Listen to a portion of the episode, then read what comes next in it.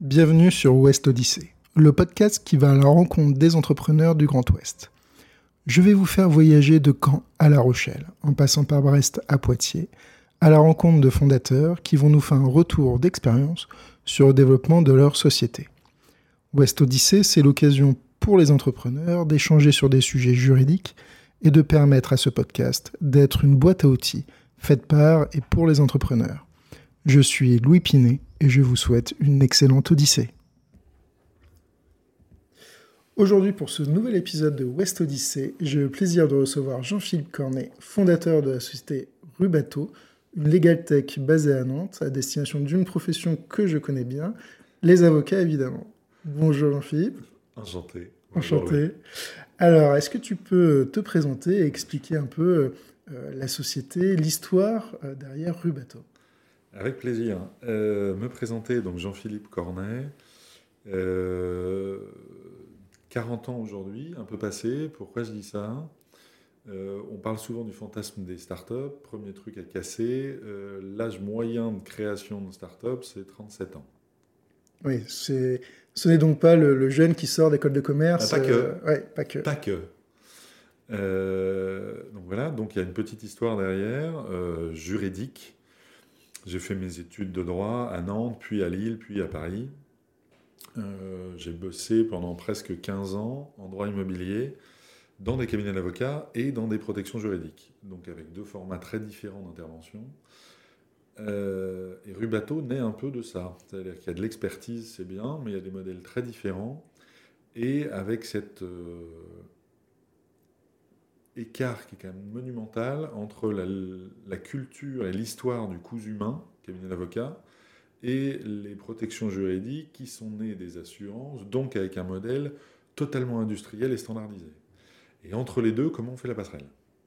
Comment est-ce que les modèles de l'un aide à réinventer le modèle de l'autre? Est-ce possible? Un premier projet, un deuxième projet. Le premier projet, c'était 2012. Est-ce qu'on peut faire de l'externalisation de recherche juridique sous format de prestation de service Puis un deuxième, en partenariat avec l'Ordre des avocats de Nantes. Et j'arrive sur une injonction contradictoire de la profession d'avocat. Euh, comment est-ce que des gens qui bossent énormément, et quand tu essayes de les appeler pour les voir euh, hors travail amicalement, te disent j'ai pas le temps. Et que dans le milieu professionnel, dès que tu les vois, ils disent faut que je trouve de nouveaux dossiers, toujours plus, plus, plus. Si tu es déjà surchargé, comment tu peux en demander plus? Soit, dans les 70 000 avocats en France, on a une surreprésentation de masochistes, c'est statistiquement pas possible qu'il y en ait 70 000. Il y en a beaucoup quand même. ouais, je crois pas.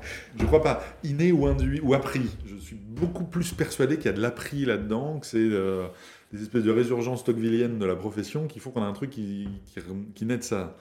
Euh, qui impose ça. Tu prêtes serment, tu prends la robe pour ceux qui la portent, bah t'as ça avec. Là t'as un truc, boum, ça te tombe sur les épaules, t'as pas le choix. Donc t'as injonction contradictoire, comment on fait et il y a eu d'ailleurs plein de legal tech qui se sont montés sur le comment j'aide les avocats à trouver de nouveaux dossiers. Ouais. Ces dossiers-là sont-ils stratégiques pour un cabinet? Doit-on les prendre? À quel prix? Comment on les traite? C'est toutes les questions qu'on voit apparaître aujourd'hui. Rubato prend le truc à l'inverse en disant OK, si il y a cette injonction contradictoire et que les avocats sont à ce point stressés, avec pourtant autant de recherches de dossiers et des taux de facturation qui sont bien loin des fantasmes que tout le monde a, c'est qu'en fait, structurellement, dans la profession, il y a un problème d'efficacité. Pas de technicité juridique. Oui, D'efficacité de... en tant qu'entrepreneur. Et c'est là où ça rejoint bien sûr le podcast qu'on a. Évidemment. Rubato naît de ça. Euh, naît de ça à tel point que le nom porte ça. Est-ce que tu sais ce qu'est le rubato? J'allais poser la question. Euh, le rubato, c'est une indication d'interprétation musicale. Une musique classique inventée au XVIIe siècle. 17 ou 18, 17 je crois. 17. XVIIe siècle, quant à ça sur la partition, d'une part, ça veut dire que tu es soliste, ce qui est le cas pour moi les avocats. Deuxièmement, ça veut dire que le compositeur vient de te laisser le droit, pendant un temps donné, de modifier le rythme qui est écrit sur la partition pour le jouer à ta main. D'accord. Pourquoi ça chez les avocats? D'une part, ras-le-bol de tous les jeux de mots pourris avec avocat machin à vos trucs, hein, jury machin et lexi truc, ras-le-bol. Donc on va expliquer ce qu'on va faire plutôt que d'essayer de faire semblant d'être crédible sur le marché juridique. Et je considère que les avocats ont perdu le rythme de leur vie de professionnel, ils le subissent. Donc il faut une solution qui va passer par un outil et un accompagnement pour reprendre la main sur le rythme. Donc on va créer leur rue bateau. Très bien, très bien amené. Euh, et, quelle est en fait la, spécificité euh, lorsqu'on a une legal tech qui s'oriente vers une profession réglementée? Euh, On en parlait hein, juste avant, évidemment, on a préparé le, podcast, et c'est vrai que les avocats, comme les notaires, qui sont des, des confréries, on, peut, il ne faut pas avoir peur du, terme, pour simplifier un peu les éléments. C'est quoi la spécificité d'une entreprise qui se dirige vers ce type de, profession? Parce que on a des, startups tech qui s'adressent à, beaucoup d'une clientèle commerciale classique, euh, entre guillemets. Euh, lorsqu'on a des clients qui sont des avocats, euh, comment on s'adresse à eux Quels sont les, voilà, Comment on va chercher un chiffre d'affaires dans une profession réglementée comme, comme les avocats Alors, comment on fait je n'ai qu'une idée qui est celle que nous on a prise. Je ne pense pas qu'il y ait de vérité absolue. La preuve, on voit dans la petite histoire des Legal Tech, parce que ça, quoi, ça, date grossièrement en France de 2010-2012, donc c'est quand même un truc euh, embryonnaire. Euh, il y a eu plusieurs méthodes. Euh, je me mets à côté du système, je fais du bruit et on voit comment réagit le système. Première proposition, ça a été demandé justice. Avec pour moi la réponse de l'instance qui a été la réponse prévisible, je ne sais pas si c'était la plus pertinente comme c'est hors corps social, on va essayer de l'extraire comme un abcès. Bon, évidemment, ça fait tellement de bruit que je me demande à qui ça a fait de la pub. Euh, deuxième temps, est-ce qu'on peut matraquer comme des sociétés commerciales avec des solutions de marketing ou de rappel automatisé, même d'externalisation de systèmes de rappel pour faire de la chasse et du bourrage de crâne comme l'ont fait les, euh, pas mal d'entités sur la défiscalisation immobilière? Je prends l'annuaire, je prends dans l'ordre et j'appelle et je rappelle jusqu'à ce qu'on me réponde. Bon. Efficacité très relative, ça dépend vraiment en fait du produit et de la qualité du produit dans ce cas-là. La particularité qu'on a nous, c'est de se dire alors ce truc-là, je n'y crois pas et je ne me vois pas imposer ça à des gens qui pourraient être mes potes comme mes amis qui sont avocats. Ça veut dire je vais harceler ta secrétaire ou essayer de jouer dans son dos pour réussir à passer, pour déranger un moment où tu es en train de rédiger, je suis pas persuadé que ce soit malin. Non, et ça peut être très agaçant d'ailleurs. Oui, je sais d'ailleurs qu'il y a eu des rejets de certaines solutions juste parce que la méthode commerciale fait que, ben, en fait, je veux plus les entendre. Donc, euh, boycott général. Et bizarrement, Radio Palais fonctionne très bien dans ces cas-là. Tout le monde le sait. Et hop là, évite-les. Terminé. Donc là, euh, marche pas. Mais du coup, si on n'a pas de technique commerciale, et que c'est une profession qui n'a pas le temps. On y va comment? C'est un vrai sujet. Eh ouais. Notre parti pris, c'est de se dire euh, qu'on a une expertise qui est complémentaire à celle des avocats. Donc on apporte quelque chose. Pas seulement un outil ou une solution. On a vraiment un champ d'expertise qui est complémentaire. Et je n'ai aucun problème à dire, l'expression n'est pas de moi, mais d'un euh, entrepreneur réputé à Nantes qui s'appelle Jérôme Clarisse, qui a monté RCA, euh, et qui dit Mais moi, j'ai aucun problème à être accessoiriste. Et je n'ai aucun problème à être accessoiriste pour avocat. Le nom Rubato, c'est vous les solistes. Pas de problème. Pas de problème. Rubato peut être le chef d'orchestre, c'est vous le soliste. Très bien. Pas de problème. Donc, ça va passer par euh, de la création de contenu expert sur cette expertise complémentaire qui apporte aux avocats. Ça passe par le fait d'être référencé auprès des écoles des avocats pour faire des formations spécialisées sur ces thèmes que l'on connaît bien et qui sont complémentaires à euh, l'exercice de l'expertise juridique, sur l'entrepreneuriat de l'avocat. Alors ça, c'est un vrai sujet qui, me tient à cœur. Euh, c'est donner à l'avocat, faire le, passage entre une profession qui est une profession réglementée et qui a toute une histoire, une très belle histoire, euh, mais une histoire qui est un peu, euh, voilà, euh, aujourd'hui décontenancée par ce qui arrive, par l'innovation, etc. Et aujourd'hui prendre le pas de l'entreprise, essayer d'avoir une démarche entrepreneuriale, puisqu'il ne faut pas oublier que les avocats sont des chefs d'entreprise. à la fin, Alors je pense que le sujet est là. Oui. C'est vrai que tu parles de l'histoire est réinventée. Tout à fait d'accord. avec, et on en parlait juste avant le début de l'enregistrement, euh, la question est-elle l'innovation ou la remise en cause de l'existant pour pouvoir innover? C'est-à-dire ce que moi j'appelle l'innovation au milieu contraint. Tu as des contraintes qu'il ne faut pas bouger. La déontologie n'est pas vouée à disparaître, ne doit pas disparaître. Être réécrite, être aménagée pour correspondre au truc actuel, il y a sûrement des thèmes. Qu'elle disparaisse, à mon avis, serait une aberration. Comme certains qui disent qu'il faudrait que la profession disparaisse, que ce soit plus un, un corps, une profession réglementée ou autre, je ne crois pas. Parce que je pense que la symbolique au niveau social et sociétal a de l'importance. Oui, parce que ce qu'il faut rappeler, et peut-être que les auditeurs, certains ne sont pas au courant, c'est que les avocats, euh, tout comme les notaires, euh, tout comme les experts comptables, toutes ces professions réglementées, on, est soumis à une déontologie, donc des règles spécifiques euh, liées à la profession et qu'on ne peut pas déroger. Et ça va aussi typiquement pour aller chercher hein, du, client. Hein. On, est, on, est, on est contraint par ces règles déontologiques. Mais il y a encore quelques années, vous n'aviez pas le droit de faire de pub ni quoi que ce soit. Exactement. Ça fait quelques années que vous avez le droit de faire, l'expression est belle, de la prospection personnalisée. Exactement. alors là, déjà, il faut être juriste pour avoir inventé le truc et pour être capable de le comprendre. Et, euh, c'est vrai que les, instances euh, ont développé ensuite des, des, des, des explications. mais l'équilibre était dur à trouver et surtout le premier pas est toujours dur à faire. Donc l'équilibre, Aujourd'hui, on le regarde, ouais, il faudrait le réécrire, tout ça. Ben oui, mais avant, il n'y avait rien. Donc c'est déjà vachement bien que ça ait bougé. Point. Oui, non, mais et, la profession est relativement heureuse hein, avec. Ouais, euh, avec euh, Mais toi, tu le prenais histoire. Euh, je vais rebondir sur la dernière phrase de ce que tu disais. C'est ouais, il ne faut pas oublier qu'un cabinet est entrepreneur. Un avocat est un entrepreneur. Parce que profession libérale, donc quelque part entrepreneur. Je pense que le vrai sujet est là. C'est-à-dire, enfin, le vrai sujet. Il y a plein de vrais sujets, mais le, le truc que nous on travaille est là-dedans dans le sens où il faut réussir à nourrir l'entrepreneur qui aujourd'hui, en tant qu'avocat, est livré à lui-même, n'a pas été formé, parce qu'il n'y a pas de système type école de commerce ou autre dans la profession. Donc tous les avocats en exercice ont été formés par les avocats associés qui étaient là avant eux. C'est vraiment que de l'histoire. Bon. C'est empirique. Complètement. Euh, alors que de l'autre côté, la raison et l'existence même de l'avocat, et la, force sociétale dont je parlais, n'est pas liée à cet entrepreneuriat, mais à une expertise technique.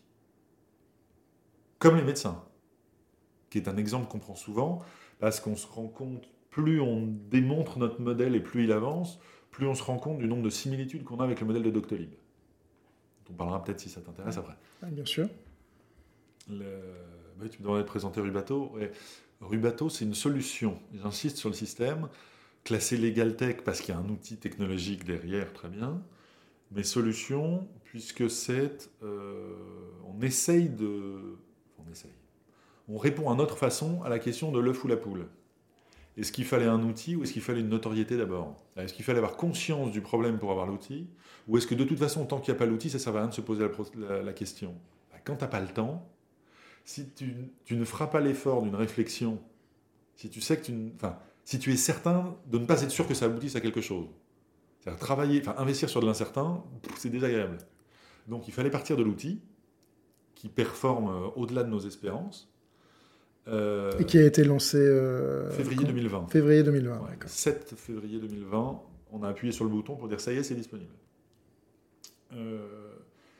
mais du coup, ça s'accompagne d'une méthode de prise en main de cet outil qui est une nouvelle façon d'aborder les dossiers, justement pas sur l'expertise juridique, il y a plein de logiciels qui fonctionnent très bien, qui font de l'expertise juridique.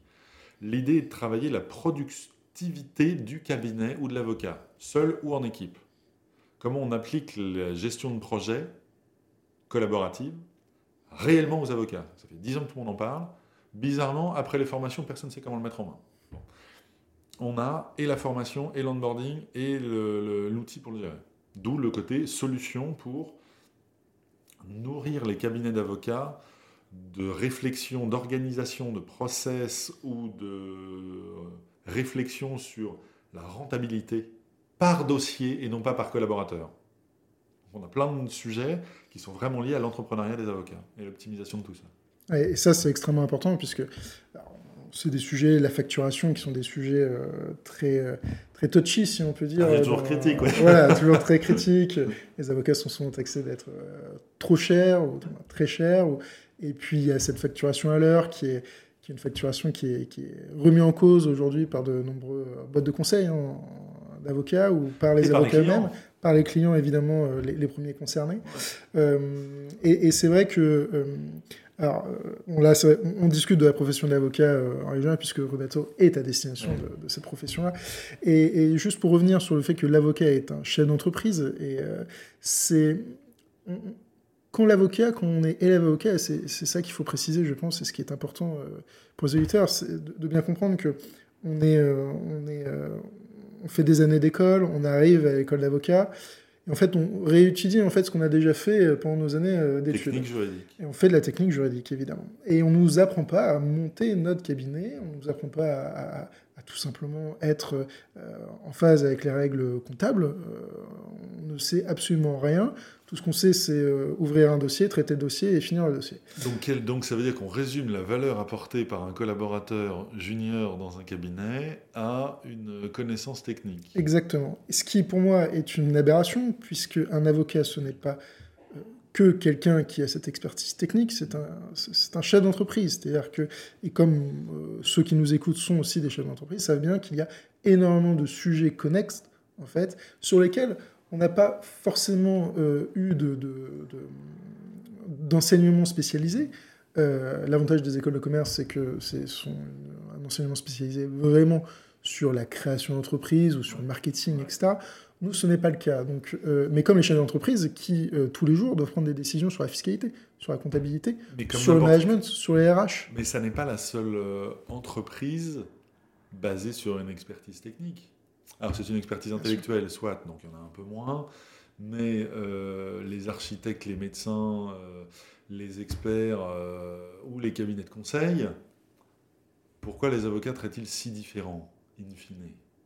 Sur l'expertise juridique et le respect de règles, parce que ce sont les gardiens du temple, et pour moi, comme ce sont les haut-parleurs des droits des citoyens, ce sont des piliers du vivre ensemble, en société. Très bien. Ce qui fait que j'ai envie de travailler avec et pour eux. Euh, maintenant, dans la réflexion entrepreneuriale, pourquoi est-ce qu'on ne se rapprocherait pas des modèles de cabinet de conseil? Ah mais moi je, je, suis tout à fait d'accord avec de l'artisanat. Oui, alors on est déjà un peu des artisans eh en, quelque sorte. Euh, on est plutôt sur un modèle euh, artisanal. statistiques qu'on a extraites. Alors je sais pas, j'aimerais avoir des statistiques officielles nationales sur ça. On a fait des extrapolations pour y arriver. De nos extrapolations, 69% euh, des avocats de France travaillent dans des cabinets de moins de 7 personnes. Donc ça reste des toutes petites structures. On voit quelques grands noms qui se baladent en France. Certains déjà sont des structures américaines qui ont une filiale en France, ou anglo-saxonnes en tout cas. Les cabinets français de monstres comme ça, il y en a très très peu. Il y en a deux, trois. Euh, véritablement, il y en a deux, trois et ils sont à Paris. Euh... Ouais, mais les cabinets de 50, il y en a quelques-uns en province. Oui, bah oui bien poignée. Sûr. Bien sûr, c'est une poignée. Déjà 50, c'est une poignée. La, reste, la force du barreau français, ce sont des toutes petites entités. Et il ne faut pas oublier non plus que ces grosses entités de 50, quand on regarde dans leur structuration, c'est finalement euh, des petites structures. Exactement, c'est une coopérative. puisque l'associé euh, a toujours ses deux collaborateurs, la secrétaire ou le secrétaire, et puis euh, les stagiaires. Et en fait, ce sont des pyramides qui sont additionnées dans une structure beaucoup plus généralisée. Et cette culture de l'entreprise chez les avocats, pour moi, elle doit se généraliser. Elle doit véritablement prendre, prendre le pas euh, pour innover et, aller vers plus de rationalité dans le, dans le schéma entrepreneurial. Et, ça, ça, tout simplement, hein, aujourd'hui, quand on voit les clients, on leur parle de. Enfin, ils nous parlent et on leur parle évidemment de business plan, de rentabilité, de chiffre, de valo, etc. Mais euh, ça devrait être la même chose pour l'ensemble des avocats. Euh, qui devraient faire leur propre business plan. donc on revient sur un sujet que je te sais être cher, qui est le, quelle est la place du commerce dans la profession d'avocat Exactement. Pour moi, c'est un sujet qui est... Et c'est intimement lié à l'entrepreneuriat. et c'est intimement lié aussi à, à Bateau. Euh, bien sûr, qui, est, qui, est, là pour une solution pour aider les avocats à reprendre finalement la main sur, plus généralement, la gestion de projet, qui est un sujet très commercial finalement, euh, qui est un sujet de... Qui est entre commercial, euh, collaboratif et industriel. Exactement. Comment on organise des process standardisé. Donc, comme dans n'importe quelle entreprise, on va standardiser 80%, il restera 20% à, adapté, c'est de la relation client, c'est de la négociation, c'est de la particularité ou un besoin d'approfondissement technique spécifique dans tel ou tel ou tel dossier, très bien. Donc 80-20. Euh, mais 80% peut être standardisable. Si tu le standardises, du coup, tu travailles ta rentabilité parce que tu es objectif et stable sur tes coûts. Personne ne le dit et personne ne le sait. Euh, même au sein de la profession, je suis étonné de voir que ce n'est pas tant su que ça. Moyenne nationale française, les avocats facturent 1,9 heures sur 8 heures de travail produit. Donc c'est superbe de s'afficher à 350 ou 500 euros de l'heure. Si on n'en compte qu'une sur 4, bizarrement le taux de rationalisation à l'heure est pas si dingue que ça. Ce fait qu'on a eu, euh, c'était sur quoi C'est un article que j'ai lu sur France Info il y a quelques mois, sortie de crise Covid, etc., repenser le système, euh, avocat, évidemment un peu plus jeune, etc. Et un avocat avait fait le calcul, qui, à mon avis, l'a perturbé, et en perturberait plusieurs, dit, mais en fait, au taux horaire, certes, je suis libéral, je devrais faire autant d'heures que je veux, youpi. Au taux horaire, je ferais mieux de bosser chez McDo. Ah, mais ça, c'est un, un, vrai sujet. Euh. Donc, il y a quelque chose à faire évoluer dans la production des cabinets d'avocats, et pas l'expertise, enfin, la productivité des cabinets, et pas la production juridique. C'est pas écrire, pas de problème sur la technique juridique. Non, la technique juridique n'est pas à être remise en cause. Et puis, de toutes les manières, si un, client n'est pas satisfait de la technique juridique de son avocat, il va chez quelqu'un d'autre. Oui, mais même, il n'y a, même pas de sinistralité. Il n'y a pas de contentieux. Il y a peu d'affaires, euh, les assurances responsabilité civile professionnelle des avocats. Très peu mises en, œuvre. Très peu mises en œuvre. Quand c'est fait, c'est sur des euh, ratés de délai, c'est pas sur de la qualité d'écriture, etc. Donc, il n'y a pas de problème sur le niveau de technique juridique des avocats en France. On évacue ça une fois pour toutes. S'il y a un sujet, il n'est pas là. Donc où est-il? On a commencé, nous, par faire des interviews individuelles de créativité en milieu contraint. Les mêmes questions sur, euh, au début 15, puis le truc s'est emballé, je dois être rendu à 250 interviews d'avocats. Même question très ouverte, commençons par, c'est quoi le problème d'être avocat aujourd'hui? Et je ne dis rien de plus, je prends des notes. Quels sont les verbatims communs? On a, sur 250 interviews, six thèmes qui ressortent. C'est tout. Oui, c'est peu. Et six thèmes qui ne sont pas liés à la matière juridique, qui ne sont pas liés au fait d'être avocat conseil ou contentieux. Être avocat, bizarrement, on ne parle pas de technique, donc c'est l'entrepreneur avocat petit, n'ayant pas le temps, assez proche de l'artisan. Structuration, gestion du temps, euh, suivi de ma... Euh,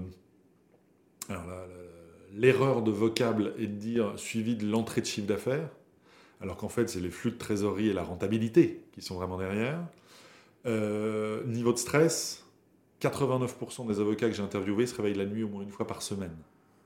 Quand on leur demande pourquoi, c'est pas sur la manipulation des données juridiques, c'est sur le est-ce que j'ai oublié quelque chose sur un dossier? Donc on n'a pas de vue de l'ensemble de sa production en cours. Dites ça à un industriel, il tombe de sa chaise, il tombe dans les pommes ou il vous engueule. C'est pas humainement tenable. La profession vit sur ça faute d'avoir un outil, un peu enfermé dans sa confrérie et dans sa confraternité, ou comment je réinvente mon modèle sans le trahir? Et du coup, la foule à poule, on est parti de l'outil. C'est sur une ligne de crête. on revient sur le truc. Hein. Alors, une question un peu plus euh, personnelle. Euh, euh, tu as fait des études de droit. Et quel a été le déclic en fait de, créer une entreprise? Tu aurais pu être avocat ou juriste ou euh, c'est d'ailleurs ce que tu as, fait pendant quelques années. Mais pourquoi euh, ne pas avoir continué sur cette lancée et euh, avoir pris le risque entrepreneurial en fait à bras le corps? Plein de façons de répondre. Et il n'y a pas de mauvaise façon d'y répondre. Il n'y a pas de bonne ou de mauvaise rencontre. Avec un célèbre scribe euh, pour nous dire. scribe, euh, l'origine des juristes, tout ça, mais rien toujours en fait. Euh, il y a un truc, je suis sûr que c'est une des. Enfin, clairement, il y a un truc qui devait être latent et que je n'avais pas identifié en moi, de cette envie de, de créer un truc nouveau. sûrement évidemment, sinon tu te lances pas. Tu prends pas le risque un peu des. Enfin, barjot de te lancer en disant super, je vais faire un truc nouveau que personne n'a fait, ça va être génial. Tu as toutes les chances de te planter, donc faut être un peu taré, acceptons-le. Euh, mais je pense qu'il y avait autre chose, c'était réussir à être utile. Et je pense, là, est-ce que c'est. Euh, Est-ce qu'on va retomber sur la fable de, la grenouille et du bœuf, peut-être euh, À force d'entendre des avocats, des juristes qui disent Putain, j'avais jamais vu ça, je l'avais jamais aligné comme ça, c'est marrant la façon dont tu interroges nos façons de bosser, les liens que tu fais entre un modèle et un autre qui sont presque en train de se confronter. Il y a eu, et pour les auditeurs qui ne le savent probablement pas, il y a eu des espèces de d'aller-retour bien tendu entre la profession d'avocat et justement les assurances et les mutuelles quand ils mettaient en place les protections juridiques. Il y a des espèces de trucs, ah, ça vient rogner le monopole du conseil. Il y a la même chose avec les experts comptables pour le côté avocat-conseil, etc., Il y a un espèce de truc de guerre de territoire. Euh, et manifestement, je faisais des liens qui, qui semblaient pas si bêtes que ça à pas, mal de monde. Donc a un moment, tu te dis, bah, pourquoi j'essaierais pas un peu de le faire en vrai? Et tu te prends à ton propre jeu, quand je revois ce que je pensais faire au départ, heureusement que j'avais pas confiance que c'était fou. Ou que ça se passerait pas comme ça. Peut-être que je me serais pas lancé. Je pense qu'il faut un peu d'inconscience.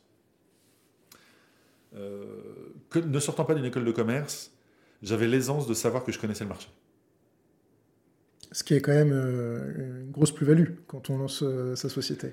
Ouais, c'était un avantage avec tout le côté euh, de travail intellectuel, de réflexion, euh, de création d'entreprise quand tu sors d'une école de commerce qui va être le benchmark, le marché, le positionnement marché, etc., etc.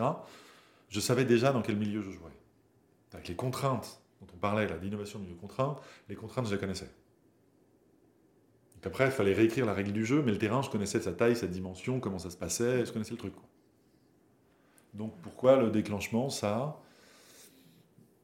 il y a eu un, j'étais embauché d'une entreprise euh, où j'avais commencé à mener des projets dedans.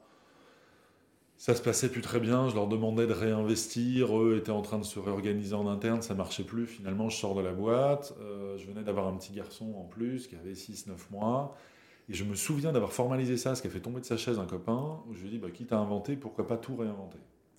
Il m'a dit, mais donc tu augmentes le risque. Je lui ai fait, bah, je sais pas, comme de toute façon je vais être obligé de réinventer. Est-ce que c'est un risque de plus ou est-ce que c'est juste avoir une variable de plus dans l'ajustement?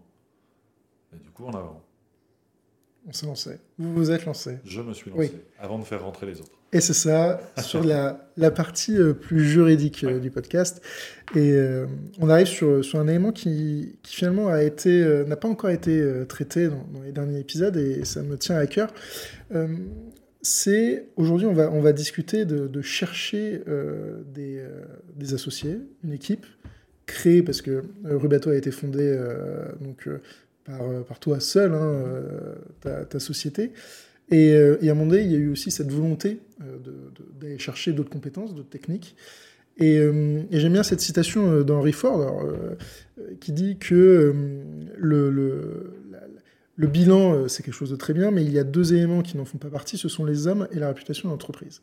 Et quand on va chercher dès lors une équipe, des hommes, des femmes, qui ont une compétence, on les fait monter dans cette table de capitalisation, euh, eh bien le, bilan ici, il est, il est pallié par ça. Euh, et la réputation, elle est induite aussi par cette, euh, cette mise en puissance de l'équipe, puisque quand on sait qu'une équipe est forte, la société forcément a une bonne réputation. Et aujourd'hui, lorsqu'on regarde les opérations, notamment d'investissement et de prise de participation minoritaire, notamment ou majoritaire par des fonds, les fonds d'investissement regardent évidemment le BP, mais un BP il est porté par une équipe et on fait un investissement essentiellement sur cette équipe-là.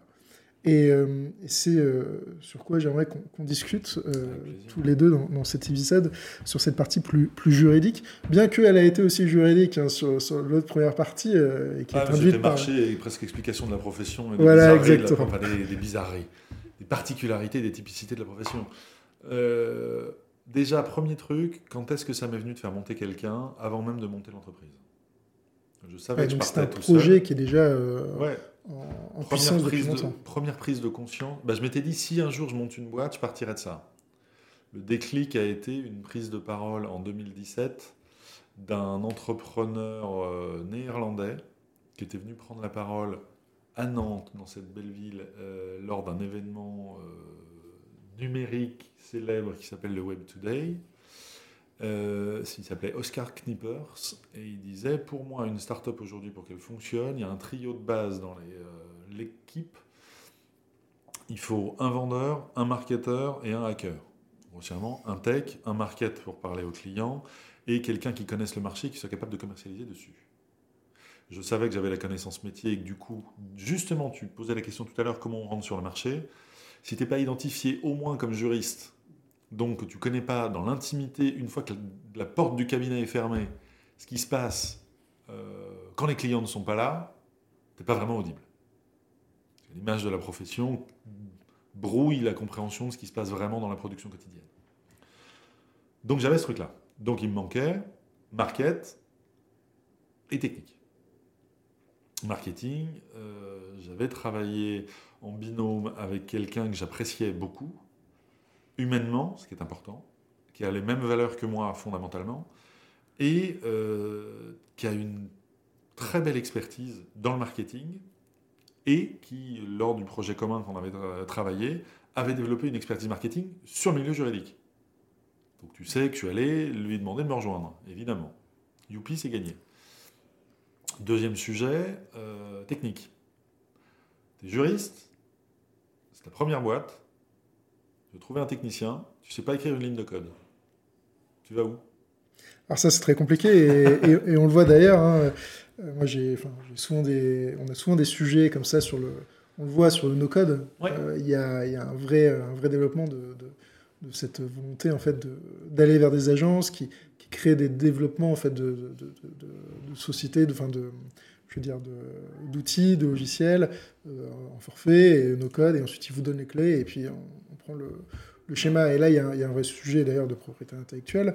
Euh, y a et si on revient sur les particularités de la profession qui nous intéresse, c'est-à-dire les avocats, le modèle est impossible. Et le modèle est impossible. Déontologie, propriété des codes, respect de la relation avocat-client secrète, normalisation euh, et euh, clé de sécurité euh, aléatoire pour être sûr qu'il n'y ait pas de risque sur les données juridiques, les relations, etc., etc. Donc le no-code, qui est un truc génial dans beaucoup de modèles commerciaux, ici ne fonctionne pas. Donc il me faut de la tech lourde. Je ne sais pas écrire de code.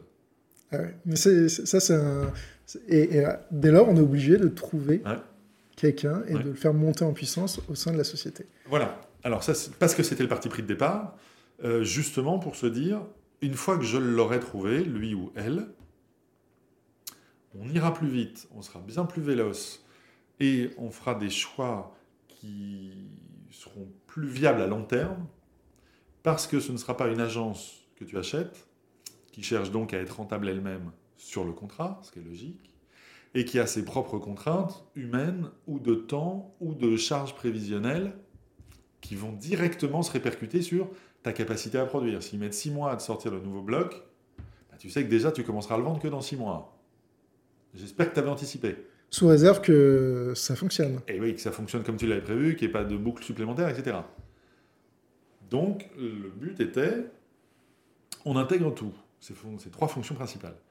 Donc, euh, je me suis mis dans un écosystème riche et euh, dans lequel on se trouve aujourd'hui pour réaliser le podcast qui s'appelle la cantine numérique, en me disant, en traînant autour de la machine à café et en parlant avec tout le monde, je ne serais pas plus capable d'écrire une ligne de code, mais je vais comprendre les différences entre les différentes spécialités. Je ne sais pas combien de personnes j'ai vues, à qui j'ai parlé. En annonçant, je fais un truc qui nécessite de la tech lourde, je cherche un CTO, donc un euh, directeur technique. Par contre, peut-être mon côté juriste et méfiant qui ressort, c'est pas un vœu, c'est pas une profession de foi. Donc on a commencé par structurer nos rapports autour de prestations de services, en se disant si ça se passe bien, est-ce qu'on parlera de ça? Est-ce que ça t'intéresserait, si le projet te plaît, si ça se passe bien, de monter en actionnariat donc, euh, un partenariat qui s'est fait euh, pendant combien de temps euh, au, début via ces, ces, conventions de prestation de services Dix mois à peu près. Oui, donc c'est un partenariat qui est relativement court finalement. Ah ouais, mais quand tu crées de rien quelque chose qui doit devenir vivant, en dix mois, tu as le temps de voir comment se comporte l'autre, qui il est vraiment, est-ce que ça marche? Tout simplement. Oui peu importe comment il ou elle est, c'est juste est-ce que ça marche, est-ce que ça produit, est-ce qu'aucun des deux n'a envie d'égorger l'autre ou de se barrer en courant ou de pas venir au boulot le matin? Si ça se passe bien et qu'en plus tu t'entends bien, etc., et que tu te découvres plutôt des sujets communs que des sujets de discorde, peut-être matière à réfléchir. Donc voilà comment est né le trio, que je cherchais depuis le départ. Une était identifiée, encore fallait-il qu'elle ait envie de venir, qu'elle ait envie d'avoir la fibre entrepreneur elle aussi, et de rejoindre le bateau euh, comme ça. Et lui, euh, puisque finalement ça a été lui, euh, c'était un Pascal, donc un, un homme à la tech, où est-ce que tu le rencontres, comment tu le rencontres, et est-ce que ça prend? Par chance, ça a pris. Oui, et puis ce sont des profils aussi qui sont très demandés dans le monde de la, de la tech, alors legal tech, mais la tech, en, règle générale, tech tout court. Donc ce sont des, des, profils en or. Si je, bah, clairement, comment tu dis à un mec, on sera peut-être rentable dans trois ans, alors qu'aujourd'hui, tu pourrais être payé X dans une boîte qui fait du euh, placement de ressources parce que tu es une brute. Mais ça, c'est le sujet que, moi j'entends régulièrement euh, chez, euh, chez mes clients de, qui ont des, des, sociétés de tech, c'est-à-dire comment on trouve la, la ressource technique euh, alors que euh, ces gens-là, enfin ces développeurs finalement, ce sont des développeurs techniques, euh, peuvent effectivement tourner à 70, 100 000 cas facilement dans une société de, de, conseil, de création, etc. et on leur propose en fait un pari, un pari d'entreprise, c'est-à-dire prendre des actions au départ, tout dépend si on est dans SAS, mais là on va partir du principe qu'on est quand même en, SAS, euh, que, euh, qui valent tant et qui potentiellement dans 5 ans euh, valent 2, 3, 4 fois plus. Parce que le jeu il est là, c'est ça. Et, ça c'est une véritable philosophie, je dirais, d'entreprise. De, de, voir l'avenir sur sa table de capitalisation et sur les opérations qui vont être mises en place. Opérations juridiques, parce que là on est à la fois sur une ligne de crête, on est sur la ligne de crête de je constitue une équipe, donc on pourrait se dire qu'est-ce qu'il y a de juridique dedans? Eh bien, euh, au contraire, c'est un peu plus juridique, tout simplement parce que on devient associé. Et on devient associé d'une société, et on devient associé d'une société comment? Par l'acquisition, soit par cession, soit par augmentation de capital, euh, de titres, euh, d'actions. Et vous, vous avez décidé de, de procéder comment Par cession, par augmentation de capital Est-ce que ça a été compliqué la mise en place juridique de, de, tout ce schéma de, mise en puissance de ces, de ces personnes, de cette équipe? Je vais te faire une vraie réponse d'avocat. C'est jamais compliqué parce que tout peut s'écrire. La question est plus le quelle est l'innovation que l'on met. Une fois qu'on a trouvé la façon de faire, l'écrire n'est pas compliqué. C'est du wording. Ouais, c'est ce qu'on appelle dans, dans, dans, la. Voilà, c'est de la formalisation, c'est de l'écriture.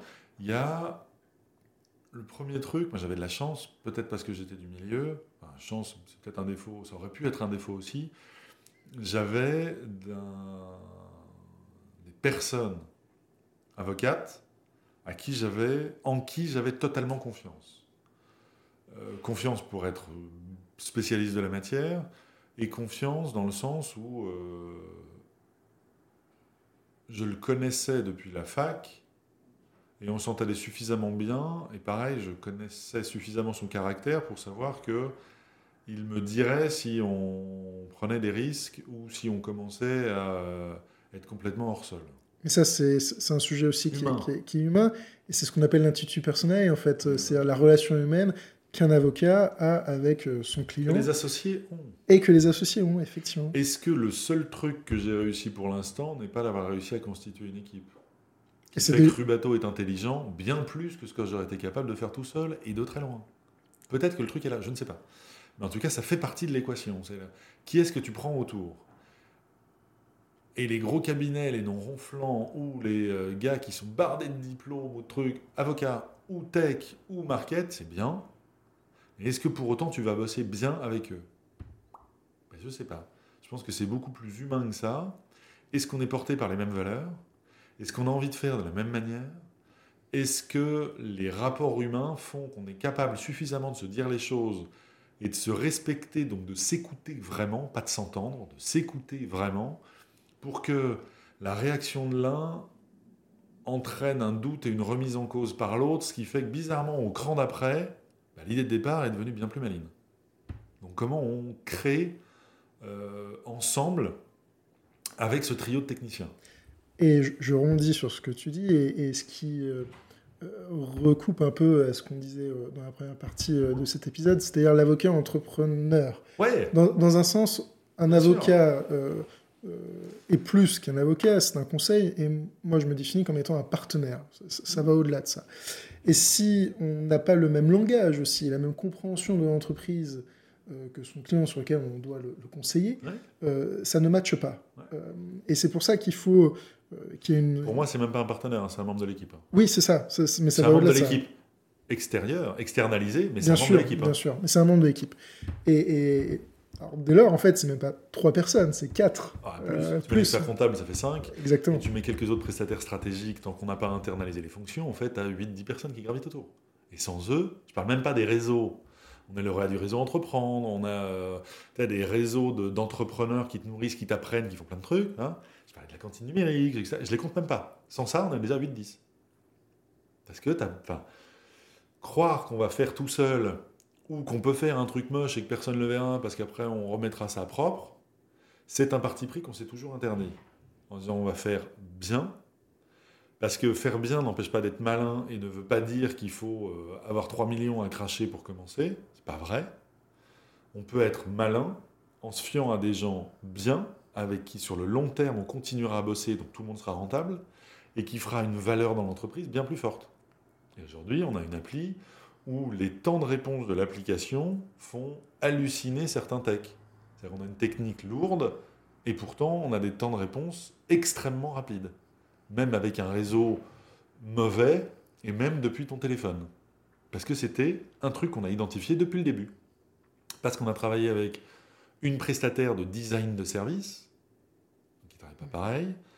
Moi, je connaissais la particularité de la mobilité des avocats. C'est qu'en fait, vous n'êtes pas, comme on le croit, euh, accroché à un siège devant une bibliothèque poussiéreuse euh, dans le fond d'une bibliothèque. Certains, certains, mais euh, Ah, pas depuis beaucoup, longtemps, hein. pas beaucoup. Pas beaucoup, il en reste plus beaucoup. Il en reste plus beaucoup. Les bibliothèques de l'ordre euh, sont plus très remplies. euh, ouais, Ah, ouais. bon, bon. Mais, mais ça, c'est vrai, la, la profession d'avocat a toujours été une profession. extraordinairement mobile. Exactement. Mais si ouais. tu le sais pas, ton appli n'en tient pas compte. Donc la connaissance marché, le design de service ou le truc, tu passes à côté de ça. Bah, une appli qui est bien mais que tu as du mal à choper depuis ton téléphone ou qui vide ton téléphone en deux heures de temps est une appli qui ne va pas être consommée ou qui va avoir un défaut connu par le marché.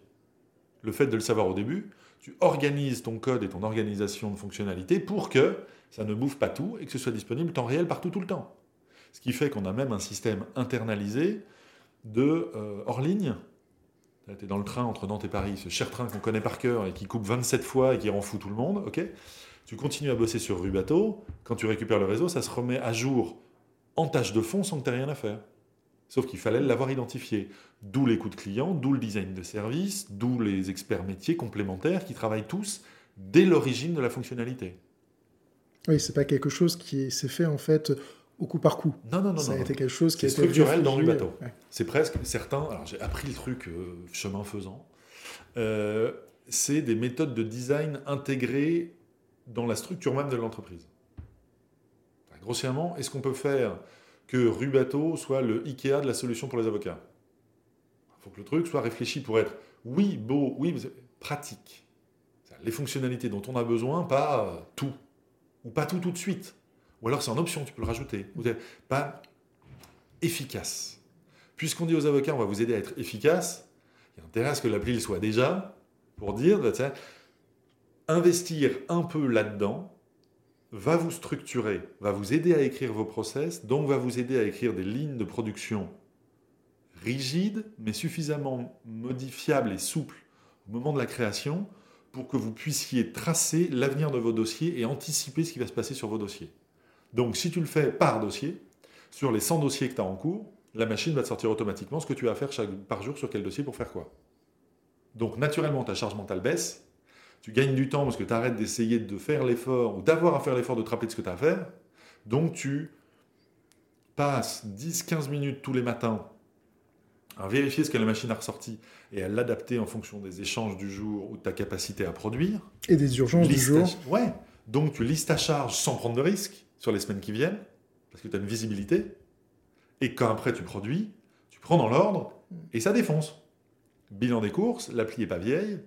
On fait déjà, quelle que soit la taille des cabinets, gagner 3 heures par semaine par avocat. Et vous arrivez à quantifier. euh, Ah bah c'était l'exercice. Tu dis que le truc est efficace, il faut trouver le modèle de justification qui fait que si on vient de poser la question, tu dis bah, selon ton profil, manifestement, là, là et là. Combien On va voir, mais là, là et là. Ah ouais, mais, mais ouais, mais dans le cabinet, t'avais dit que. C'est pas le même cabinet. Qui a pas le même truc, donc eux, ça va être plutôt là, là et là. Ah ouais, mais si tu comptes, bah, combien de fois, et je te pose la question, Louis, combien de fois par semaine Semaine. Petite, petite échéance, hein, la semaine. Ah ouais. Je suis encore lundi, on est déjà vendredi. hein. Dans ma tête, le truc est passé. la question. J'ai Ouais. la question. Combien de fois tu as, pour écrire un mail à tes clients, cherché ses coordonnées, cherché la référence du dossier et cherché ce que tu lui avais promis pour dire Attends, ça c'est ce que j'ai à produire, mais qu'est-ce que j'avais négocié avec lui pour que le truc corresponde à ce qu'on s'était dit? Un certain nombre de fois. Ouais. Donc c'est en fait plusieurs fois par jour. Le, le, le donc sujet. tu le comptes ouais. par 5, Ouais. 3 fois par jour, tu es donc à 15 fois semaine. Et je pars du principe que tu bosses pas le samedi. Ce qui est un peu. Ce euh, qui est pas le. Voilà, tu bosses une demi-journée au moins dans le week-end. Très bien. Donc je pars que sur 5 jours. 15 entités. 15 entités où cette simple recherche d'informations t'a fait perdre 5 à 10 minutes.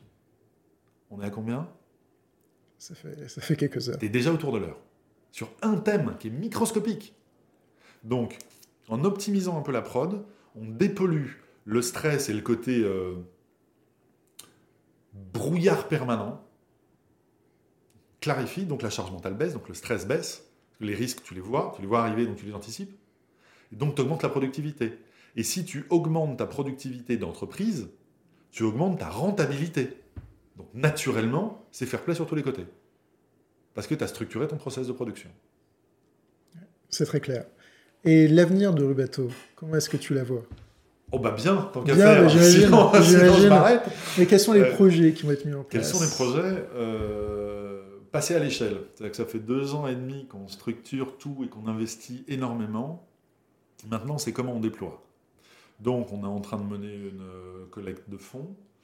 Je dis collecte parce que levée de fonds, on pense à des fonds d'investissement, ce qui n'est pas forcément le cas. Ça va être un peu mixte. Euh, mais en tout cas, une, un rassemblement de fonds pour pouvoir embaucher plus, structurer et investir plus fort. Ce qu'on appelle scale-up, en fait. Euh, Exactement. Mais en, en levée de fonds, euh, quand tu dis euh, collectif, enfin, c'est collecter des fonds, ça va passer par un fonds d'investissement institutionnel, des BA, Ouais. ouais, plus une, voilà, euh, des BA sur lesquels tu as déjà des contacts, Ouais. tu les connais. Ouais, ouais, mais ça, c'est un autre, un autre thème qui est pas. Je, je, je vais pas aller plus loin puisque tout Non, est non, en cours et que c'est pas encore fait. Donc, ouais. si tout se passe bien, youpi banco. Si finalement ça se passe mal, il faudra qu'on s'adapte. Ce qui est le lot des entrepreneurs. Ouais. Euh, Et c'est si très on- dur de chercher euh, des fonds. hein. Lever des fonds, c'est une opération qui peut être longue, euh, avec une Chronophage. chronophage. ouais, chronophage. C'est souvent le terme d'ailleurs qui C'est un ressort. autre métier. Ouais. C'est vrai que tu te rajoutes une autre casquette en plus de tout ce que tu as à faire à côté. Et ça va te tenir 6 à 12 mois. Facile, oui, oui, Donc, euh, c'est un tout à fait. thème. Tout à fait. Faut pas y aller en disant youpi, super, je vais aller dire aux mecs ce que je fais, ils vont me sortir des millions, ça va être banco. Non, ça n'est pas comme ça. Euh, je me rends compte qu'on est en train de changer de thème, alors que la question que tu m'avais posée, c'est comment on les fait rentrer à l'actionnariat. Ces trois fondateurs euh, de base, je recible sur ça volontairement, parce que le reste, on va se retrouver à Oui. être plus dans de l'incertain. Donc, euh, on, re- on en reparlera si tu veux quand ce sera fait. Je t'expliquerai ce qui a marché, ce qui n'a pas marché, pas. Mais, mais c'est tout de même lié, puisque euh, Ouais. aller chercher les fonds, euh, tu le fais sur ça une reste la histoire. table de capitalisation. Ça reste de la table de capitalisation et tu cherches une histoire. Et alors, c'est là où ça me ramène à ce que tu disais d'Henry Ford. Je suis d'accord, mais je ne fais pas le même lien que toi sur la table de capitalisation. Parce que si tu dis la richesse de l'entreprise qu'on ne voit pas au bilan, c'est les hommes, euh, et que tu lis simplement la table de capitalisation, ça veut dire que tu vas nécessairement vers une scope, une société coopérative. Tous les hommes, ou toutes les femmes évidemment, euh, ont des parts dans l'entreprise. Ce qui n'est pas vrai. Non, La richesse humaine d'une entreprise, c'est oui, des fondateurs, pour moi, trio de fondateurs complémentaires, puisque c'est une solution opérationnelle, euh, que je voulais, mais chaque personne que l'on recrute, que l'on va recruter ou que l'on a recruté, est une valeur de l'entreprise. Je fais une énorme distinction qui fait souvent grincer les dents, mais qui est un truc que je me force à ne jamais lâcher. Je veux des salariés qui apportent de la valeur à l'entreprise. C'est pour ça qu'on a des modèles hyper fair-play de rémunération et d'intéressement. Plutôt que des salariés qui viennent pour justifier leur salaire. Ce que l'on croise malheureusement très souvent. Ça devient de la réunionite aiguë, ça devient de... Et en fait, il ne se passe pas grand-chose. Tout ce qu'on veut, c'est aligner les briques pour pouvoir dire à son supérieur hiérarchique, regarde tout ce que j'ai fait. Donc, paye-moi et augmente-moi. Justifie mon salaire. En tant que tel, est-ce que ça a apporté vraiment de la valeur à l'entreprise? Bah, Peut-être que tu aurais dû faire trois trucs et pas cinq, quitte à avoir une situation un peu tendue pendant deux mois avec un autre service, parce qu'il fallait trouver une clé qui permette à tout le monde de monter à l'étage supérieur. Ton taf, c'était ça. Oui, c'est optimiser le travail de chacun des salariés pour en fait le, bien commun de la société. Ouais, et avec le côté du coup de, des entreprises que j'aime où tu es responsable mais tu es libre. Et tu as les ressources. je vais pas te dire ce que tu as à faire, on va au charbon, euh, petit soldat. Non, non, non. Tu es aussi intelligent que moi, voire plus sur plein de trucs, évidemment plus sur plein de thèmes que je ne connais pas.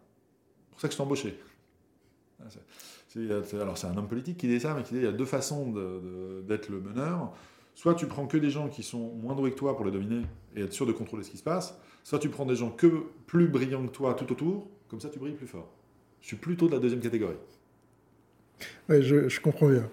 Euh, alors on arrive sur la fin du, podcast et euh, l'une des questions que je pose évidemment euh, à, chacun des invités, puisqu'on se situe aujourd'hui à la cantine numérique de Nantes, donc dans le Grand Ouest évidemment, pour toi, quels sont les atouts pour entreprendre dans le Grand Ouest? Alors, les atouts du Grand Ouest ou les atouts qu'il faut avoir pour entreprendre ici? Alors, les deux. les deux? Oui, oui. Euh. Euh, les atouts du Grand Ouest, bah, déjà, c'est quand même un formidable bassin d'emploi. Et qu'on le prenne version stricte, euh, Loire-Atlantique dans laquelle on est, ou Pays de Loire, ou qu'on joue Grand Ouest en prenant la Bretagne, en dansant un peu dans les Charentes, qui te sont chères, c'est un truc monumental. quoi. C'est l'une des zones économiques de la France. Donc déjà, il y a forcément un terreau. Il y a un truc. Il y a en plus, à Nantes, dans l'ouest, je ne suis pas assez à l'aise sur tout l'ouest, mais en tout cas à Nantes, il y a un terreau d'innovation dingue. Dingue. Ce qui fait plaisir et grincer des dents certains quand on voit des grands comptes comme, euh, je ne sais plus qui, il y a plein de grands comptes de la tech qui viennent à Nantes. C'est génial parce que ça amène de l'économie. C'est un peu frustrant parce qu'on se dit qu'on va avoir du mal à recruter des techs à des prix viables à Nantes parce que ça devient la, flambée. quoi. C'est tout simplement Doctolib, euh, par exemple. Il y en a d'autres. Plein d'autres. Euh, et du coup, est-ce que des pépites euh, comme iAdvise ou d'autres qui sont développées ici, et qui ont maintenant des résonances nationales ou européennes, ce serait aussi bien développé s'il y avait eu moins de ressources tech disponibles? Je ne sais pas. Et on a l'image, semble-t-il, au niveau européen et au Québec, j'ai appris ça l'autre jour, je trouve ça ahurissant. Nantes est a une espèce de fond de réputation d'être le euh, San Francisco européen. Autant sur la tech que sur le côté euh, méditerranéen, enfin euh, océanique, enfin proche de l'eau, ambiance pas trop collée montée, mais un peu à la cool, même s'il y a de l'expertise, etc. tant mieux. C'est peut-être pour ça que j'y suis bien et que j'y suis revenu après mes études et mes écartades. donc déjà, s'appuyer sur la richesse du territoire et se dire qu'il y a des interlocuteurs. Je ne les connaissais pas au début. Mais en fait, l'un des boulots d'entrepreneur, je pense que c'est de poser des questions, d'écouter vraiment et d'apprendre. Si tu poses la question, partout, en créant ta boîte, tu vas voir un expert comptable, tu lui demandes, il connaît les réseaux. Tu as besoin d'un avocat, tu lui poses des questions, il connaît les réseaux. Tu vas dans un espace de coworking, tu poses des questions au mec qui est à côté de toi, au mec qui te il connaît les réseaux. Et bien donc tu as 14 000 moyens de te reconnecter. Donc, parle, apprends, con, hein. et, du coup, on tombe sur les, euh, les qualités qu'il faut pour être entrepreneur. Tais-toi, écoute, apprends. Par contre, c'est toi qui feras le tri dans tout ce que tu as appris. Il est là le vrai métier en fait d'entrepreneur. C'est faire le tri et prendre des décisions et arbitrer. Je pense qu'avant, c'est pas ça. Tu ne peux faire ça correctement que si tu t'es vraiment tu et que si tu as vraiment écouté et appris. Après, par contre, il faut avoir le truc de et la capacité de décision. Il y a des fois où tu dors pas, tu trembles un peu en disant bah, le choix, ouais, j'imagine que c'est 60-40, donc je vais prendre 60. Oui, mais si 60-40 est dans l'autre sens, ça va piquer. Eh, sauf que si tu prends pas de décision, tu prends un risque qui est peut-être plus gros que de prendre une mauvaise décision. Donc à un moment, il faut y aller. Non, mais écoute, euh, merci beaucoup euh, pour cet épisode très intéressant et, euh, et, très basé évidemment un peu spécial sur les avocats, sur le marché d'avocats et du coup qui me tient aussi particulièrement à cœur. donc, ben, merci beaucoup.